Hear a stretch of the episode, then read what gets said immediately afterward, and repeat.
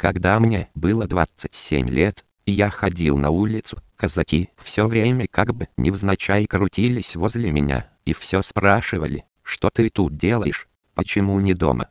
Первый раз я не ответил, так они начали толкаться и орать, что ты молчишь, что с тобой. Начали материться и говорить, что вообще оштрафуют, алса. Казаки ругались, если я иду и не показываю пропуск, причем не просто в конце прогулки, а непосредственно после вылезания из дома, мотивировали это тем, что карантин, и сами потом мне говорили, вот я выхожу и показываю, и ты так делай. Однажды я погулять вышел, и слышу, казак где-то у двери встал в отдалении, но я дверь прикрыл, и на пол на карачике присел, а там щель очень широкая снизу у двери, но я в щели смотрю, а там казак на карачиках сидит и в щель смотрит, и мне говорит, ты чё, ибанутый?